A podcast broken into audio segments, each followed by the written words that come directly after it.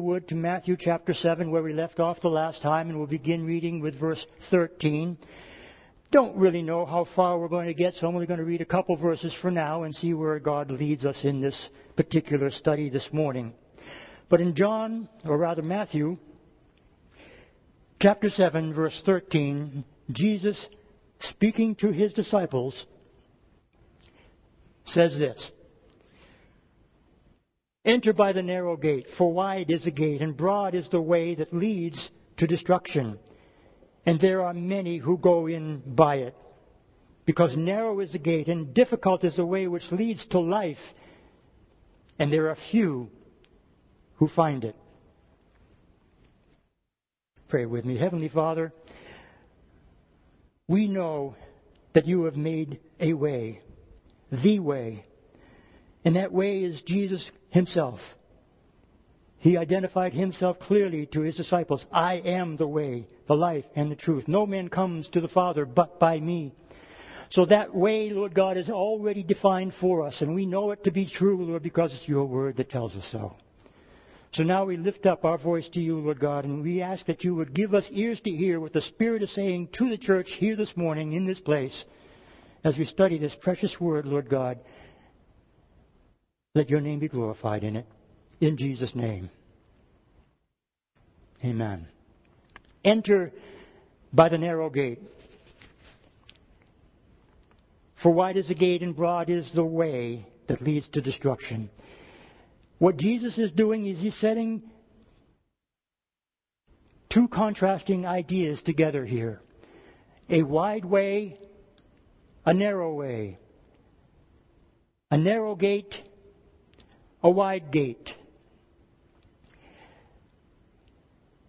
And he's making a distinction between these two because he wants everyone to know that there is a choice that everyone must make. You either choose to go on one road or you choose to go on the other road. They don't intersect. They don't run together to the same destination. Although I suppose you could say in a sense, you know, there's a lot of people who are arguing this fact. They think it's a fact. All roads lead to God, they say. Well, there's only a small sense in which that can be true. And there is going to be a time when every road that goes in all other directions will ultimately lead to God, but the consequences of being on those roads as opposed to the road that Jesus wants us to be on are so far beyond logic of those who think otherwise. Their logic isn't logical at all. They say all roads lead to God. Well, again, the only reason that that is true is because the Word of God says that everyone is going to stand before God someday and confess Jesus as Lord. For those of us who believe, that's a good thing. For those who have taken the wrong road, they ultimately will stand before God, but it's not to be receiving God's favor, is to be receiving God's judgment. Yes, they will ultimately find themselves in that place where they will stand before God, but it's not what they should have chosen. Jesus is making it very, very clear. That way leads to destruction. This way leads to eternal life. Few there be that find it. Many there be that are on this other road. It's wide. It's got all kinds of attractions. It may be those things that attract those people who are on that road would be things of the world that attract them. Pleasure, wealth, all kinds of things can draw people away from going through that narrow gate. But if they choose to go on that road, they'll find that it doesn't satisfy. Sin is pleasurable, Peter says, but it's only for a season.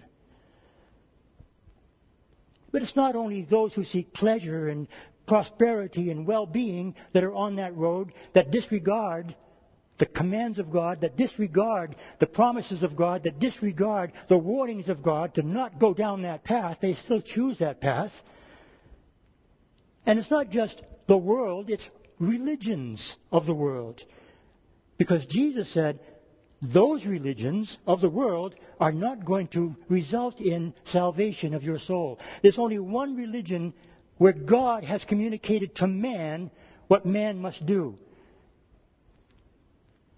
There's only one religion in the world where God has actually provided a way for man to come into his presence. All other religions insist upon man doing something for God. Christianity says God has done something for man. And no other religion does that. No other religion provides that way.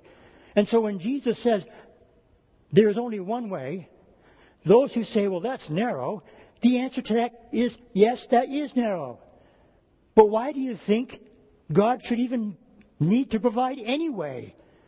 I'm surprised at that. You know, we have a way.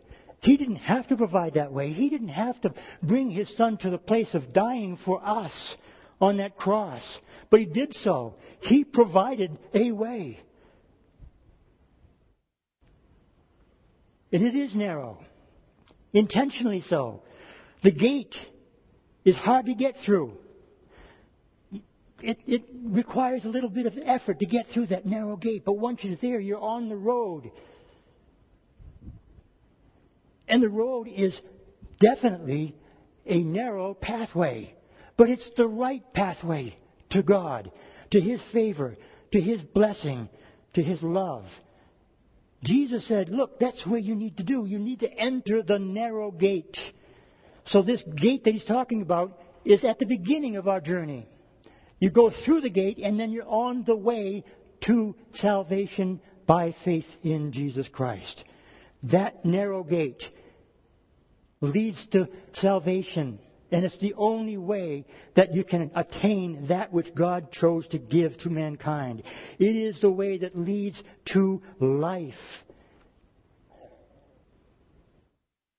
And I'm convinced when Jesus says, Many are they who take the other road, and few there be that take the narrow way, that every one of us ought to be very, very concerned about all of our friends, all of our relatives, all of our fellow employees, all of our neighbors, every one of those who have chosen some other path need to be made aware of the fact that they're going in the wrong direction and it leads to destruction. How do we approach that? What do we do to help them? Well, first of all, we need to be praying for them and we need to be willing to be used by the Lord as He leads. Our men's breakfast yesterday, we were actually looking at something very similar to what we're talking about here this morning, and I want to bring that to your attention as we continue in our study in the Matthew's Gospel. I want you to turn to Revelation chapter 3, beginning with verse 7. Chapters 2 and 3 of the book of Revelation are where Jesus speaks to the churches he writes seven letters through the hand of John the Apostle. And each of those seven letters to these seven churches have a specific thing that Jesus wants to share with regard to himself and with regard to their condition. Well, the seventh churches are all in the area now occupied by Turkey. One of those churches, the sixth in the list of seven, is Philadelphia. The church at Philadelphia is the one of two churches where God shows no condemnation. Jesus does not have a negative thing to say about the church at Philadelphia, nor does he about the church at Smyrna. But here we're looking at the church of Philadelphia, and he says this To the church, or the angel of the church in Philadelphia, write these things, say, says, He who is holy, he who is true, he who has the key of David, he who opens and no man shuts, and shuts and no one opens, I know your works. See, I have set before you an open door, and no one can shut it, for you have a little strength. You keep my word, and you've not denied my name. There are three things that Jesus is commending this church for. The first is that they have a little strength. That's commendable. He doesn't say you're strong. He doesn't say you're greatly strong. You're little strength. Just a little strength. Jesus is very happy to see that.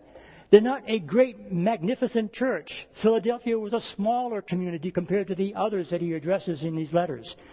But they had something that most of the other churches didn't have. They had a little strength. And that was what Jesus was observing. I know your works. You're doing good things. And you're not corrupting yourselves by whatever the other churches might have been doing. You're not doing those things. Your little strength is a very, very important aspect of what pleases the Lord. A little strength. And then he says, not only is that you have a little strength, but you also have kept my word. Oh, people of God, the word of God should be to all of us a very precious thing. Thy word, David said, have I hid in my heart that I might not sin against you. David understood the importance of God's word, the importance of God's precepts, the importance of God's commands, the importance of all that God had spoken to his people. He knew, and so must we all, that God's word is true. And when Jesus, remember when he was praying to the Father in John chapter 17, we see that wonderful prayer that Jesus is offering up to his Father, and he says, Lord, let them be sanctified by your word. And he says, Your word is truth. This book that you have in your hand is the truth of God. It is what God has conveyed to all mankind that if they would only investigate what God has said, what God has done, what God is doing on the behalf of anyone who would simply read it and believe it, then they would see that this way that is being described by the Lord is indeed the only way. Lastly, in that same passage, Besides saying you have little strength and that you have kept my word, it says that you have not denied my name. Oh, that's so necessary. You need to understand, every one of us needs to understand that Jesus is expecting us to recognize His deity, His authority, His position in the heavenly places as the judge of all mankind, seated at the right hand of the Father, the Son and the Father and the Holy Spirit are one. And He is coming. And when He sets His feet on Mount Zion, He will begin His reign seated on David's throne. Those things that have all been spoken of regarding the first coming have indeed been completed, just exactly as they were given by the prophets. There are hundreds of prophecies relating to the second coming of Jesus. And many in the church today say, well, I don't really believe in the second coming of Jesus Christ. There are many in churches today that say, I don't believe in the resurrection of Jesus Christ. There are many in the church today that say, I don't believe in the virgin birth of Jesus Christ. There are many who don't say, think that Jesus is God. They don't say that Jesus even is the Son of God. They consider him to be perhaps maybe equal with Satan in his authority, but certainly not part of the Godhead. Do you see what is happening in the world today? There are many voices. There are many voices that are tearing people away from the Word of God, from the truth of God, and from the path that God has intended for his people. And so we stand here in this place, and I pray that every one of us understands this clearly that what Jesus is saying here in Matthew chapter 7, verse 13 and 14 is so very important to the church. Stay on the narrow path. Stay on that place that Jesus has provided for all who would want to enter into fellowship with God throughout all eternity because if you don't, if you turn away, then you will find yourself on a wrong path and it leads to destruction. I'm grateful that my God not only provides the way, but the Word of God tells us He walks with us. He walks beside us. He walks before us to lead the way. He's the light unto our path. And as He walks beside us, He's, he's in fellowship with us. The psalmist in Psalm 66 says, You hold me by your right hand. He's walking right beside the believer. He's with you constantly helping you on the way. He walks behind you as your rear guard. He's described as like a hen that covers her chicks with her wing. He shelters you. He covers you in the shadow of his wing to protect you. He puts you upon that rock which is Christ, that solid rock, that sure foundation. There is no other foundation that can be laid, Paul says, than that which is laid, which is Jesus Christ. All of these things are true. He walks before you, He's behind you, He's with you, beside you, He covers you, He's under you to hold you up, and He is always there for you.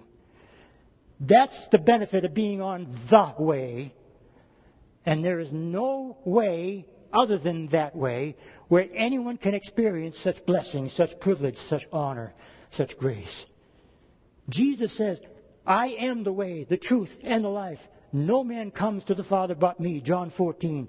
Ladies, you, just, you, you, you were studying that particular portion of Scripture in your latest Bible study. And I hope that you remember the fact that Jesus has said this. And if Jesus says it, it must be true. Because He is the Word. John tells us very plainly in the opening of his Gospel, in the beginning was the Word. And the Word was with God, and the Word was God. And it tells us also in John's Gospel there in chapter 1 that this word that he's speaking of is none other than Jesus Christ. So make no mistake. When Jesus talks about the gate, when Jesus talks about the way, when Jesus talks about the path that you are to be on, when he talks about the door, he's referring to himself. And what a blessing it is to understand the beauty of all that is described in those simple comparisons that we can visualize a gate, a pathway, a door. I'm reminded elsewhere in the scripture that, that Jesus says that he is the shepherd. And in John's Gospel, chapter 10, we read these words, verse 7 and following. Then Jesus said to them again, Most assuredly I say to you, I am the door of the sheep. All who ever came before me are thieves and robbers, but the sheep did not hear them. I am the door. If anyone enters by me, he will be saved. And who will go in, or he will go in and out and find pasture. Jesus is saying, Look, I am a shepherd, and we know him as the great shepherd. And I don't know how much you understand about sheep. And I'm not an expert on any of this except for what I've read. But the things that I've read about sheep intrigue me, and I want to share some of them with you. First of all, sheep are rather dumb animals. And to be the shepherd of dumb animals is no great benefit to him a shepherd was once asked, Why do you bother shepherding sheep? They don't smell very good. They're dumb. They don't do anything right unless somebody has to uh, lead them and guide them from all kinds of troubles. Why do you do that? And the shepherd simply said this Well, this is only because I love them. That's a good answer. That's what Jesus would say.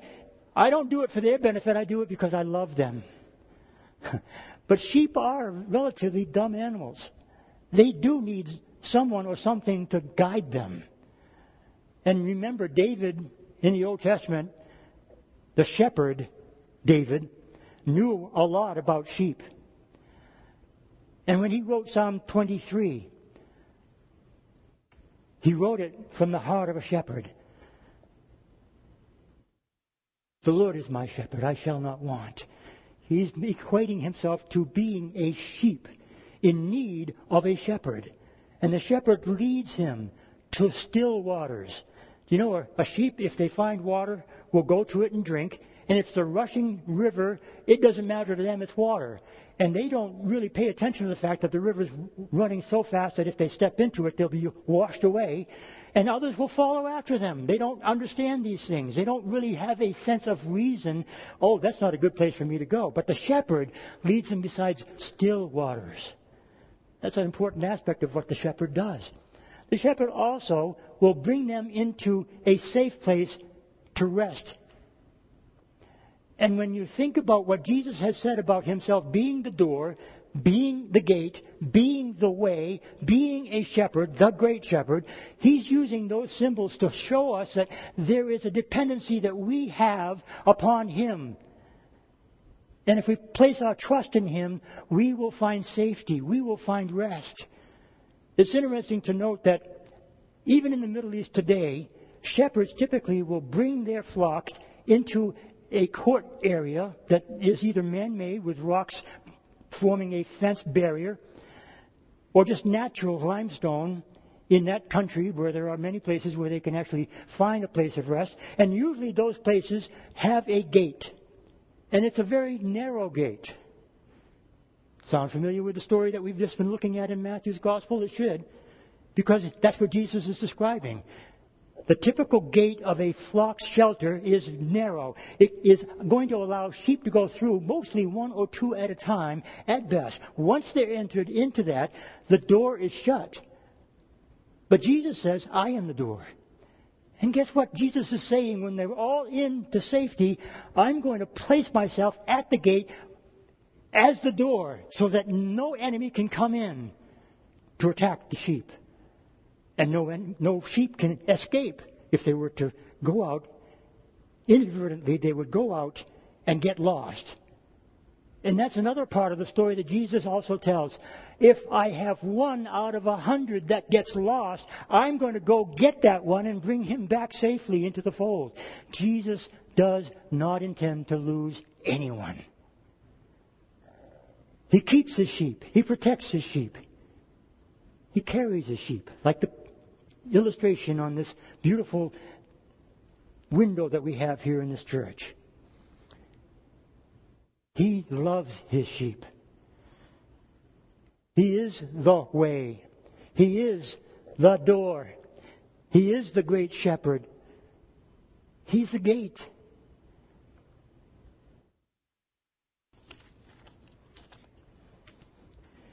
Back in Matthew's Gospel, chapter 7, verse 14 again says, Because of narrow is the gate, and difficult is the way which leads to life.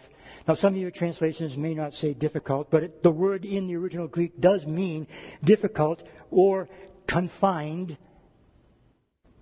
And the implication is, it's not an easy way. There may be places in that way that will cause the sheep to fall, to stumble to stop in their tracks and wonder what's next, what's going to happen, how am I going to get through this? And the only explanation that we have is that Jesus goes before us, helping us in those times of difficulty and brings us through them. All of these things are so very important for us as believers, especially in the world in which we are living, because these are troubled times.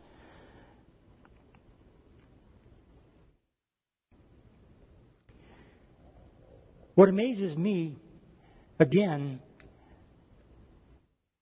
is that all those who are on this particular path are not necessarily sheep. Think about it. Every once in a while, there appears to be opportunity for those who are wolves in sheep's clothing to enter through that gate. How do I know that? Well, it says that in the next verses. Beware of false prophets, he says in verse 15, who come to you in sheep's clothing, but inwardly they are ravenous wolves. You will know them by their fruits. Do men gather grapes from thorn bushes or figs from thistles? Even so, every good tree bears fruit, good fruit, but a bad tree bears bad fruit. A good tree cannot bear bad fruit, nor can a bad tree bear good fruit. Every tree that does not bear good fruit is cut down and thrown into the fire. Therefore, by their fruits you will know them. What's Jesus saying? He says that on that path, that narrow path that you and I are on, because we've gone through that narrow gate, there are those who have also gone down that same path, but with a different mindset, with a different purpose, with a different goal in mind. They are wolves in sheep's clothing. They're there. Jesus gave the parable about one sowing seed. And then, a short time after, Satan comes along and also shows seeds of tares, wild weeds, thorn bushes, in amongst the good seed. They all sprout up. And the question is asked, do you want us to get rid of all those tares that are growing up And Jesus' answer in that parable is no, no, don't. They must continue to grow until they're all mature because when they are mature, you'll be able to see what is wheat and what is tares. It will be taken care of after at the harvest. But the tares and the wheat grow together at the same time. And the tares do take up good soil that limit the nourishment that can come to the wheat. But Jesus says, it's okay. I will take care of the wheat. And in the harvest, there will be a great harvest. And that's when we'll take the tares. And once the harvest is done, they will be thrown into the fire. So the point in Jesus' parable is this. There will be those who are wolves in sheep's clothing coming into the flock and seek to devour, seek to destroy, seek to confuse, seek to discredit, seek to kill. Jesus says you'll know them by their fruits. He gives the example can a fig tree grow thorns? Can a thorn bush bear good fruit? No, it can't. You can recognize them, and it's our job to do so. We need discernment. I've mentioned this often, and I will continue to mention it as long as the Lord gives me breath. Please, God Almighty, in these last days, empower us with the Spirit's gift of discerning of spirits so that we might know what is right and what is wrong and go forth in that power to represent Jesus Christ in these last hours. We're on that way, and it's not an easy way.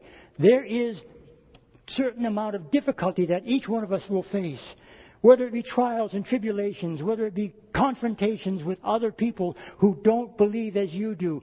You know the truth if you've studied this word, you believe this word, you trust in this word, and you apply this word in your everyday life.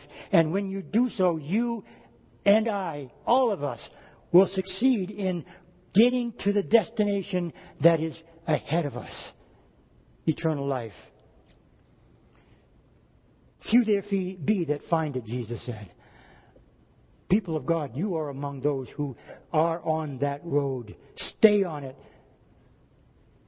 Continue, no matter what the enemy may put before you. Don't stop trusting God. Believe His word and know that He will get you through it. It's His desire that you will be saved.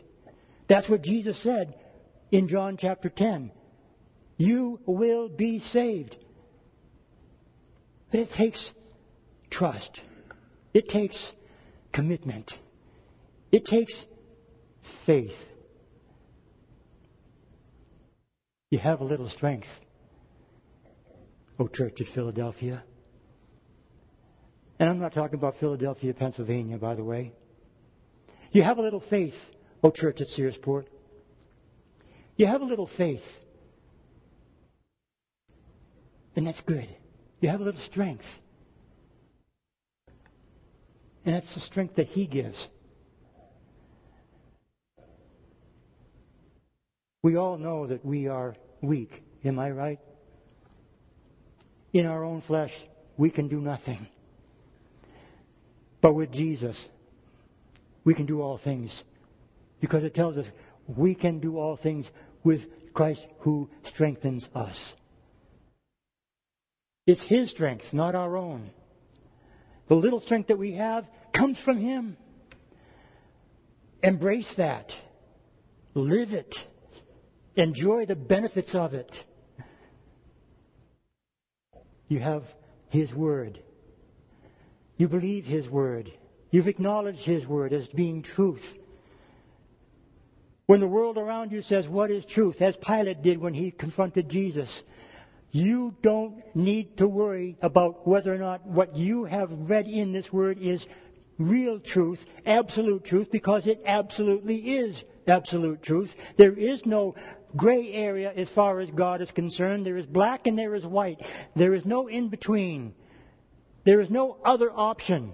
If Jesus says it this way, then you can't go down this path and say, well, I don't care what Jesus says about that. I'm going to enjoy this in this particular time because I think it's the right thing for me to do. It's wrong for you to consider doing something that Jesus says is wrong. And you can't ever, ever argue that position against a holy God.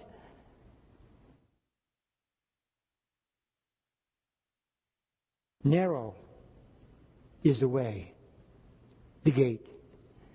Difficult is the way, but it leads to life.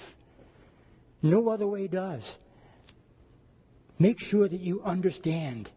Make sure that you have a commitment to this one very, very important truth. And you'll walk into the gate that leads into eternal life. So there's a gate that begins our journey. It's narrow. You walk through it. You're on this way, this pathway. It's difficult. It's filled with all kinds of obstacles that you need to trust in the Lord to help you beyond those things that hinder your walk. But He's a lamp unto your feet. He guides you. He makes sure that you get to that place which is your destination. And there's a gate there at the end of that path. It's a gate that enters into eternal life. And I don't care what denomination you may be a part of. I don't care what kind of shingle you hang around your neck saying, I'm a Baptist, I'm a Pentecostal, I'm a Calvary Chapel, I'm a Presbyterian, I'm an Episcopalian, I'm a Catholic. It doesn't matter. When you get through that gate, none of those shingles are going to be remaining. It'll just say, I am a child of God. Because you've made it there. You're in.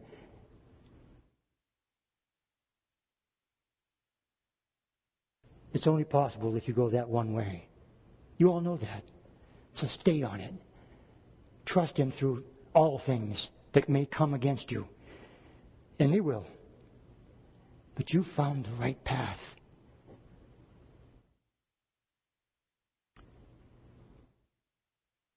There are others who haven't. And you know them. They're members of your family. They're members of perhaps where you work the neighbors, their acquaintances from where you shop, the clerk that you've made friends with, the waitress at your favorite restaurant. Do they know that you're a child of God? Do they know the way? Perhaps God will lead us in situations where we stand before a person who is on the wrong path and would fill us with His Holy Spirit so that we would be bold to say, There is a narrow way that you need to be on that I can help you find.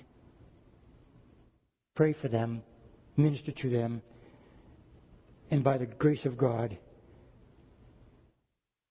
let the Spirit through you draw them to Himself. Enter by the narrow gate.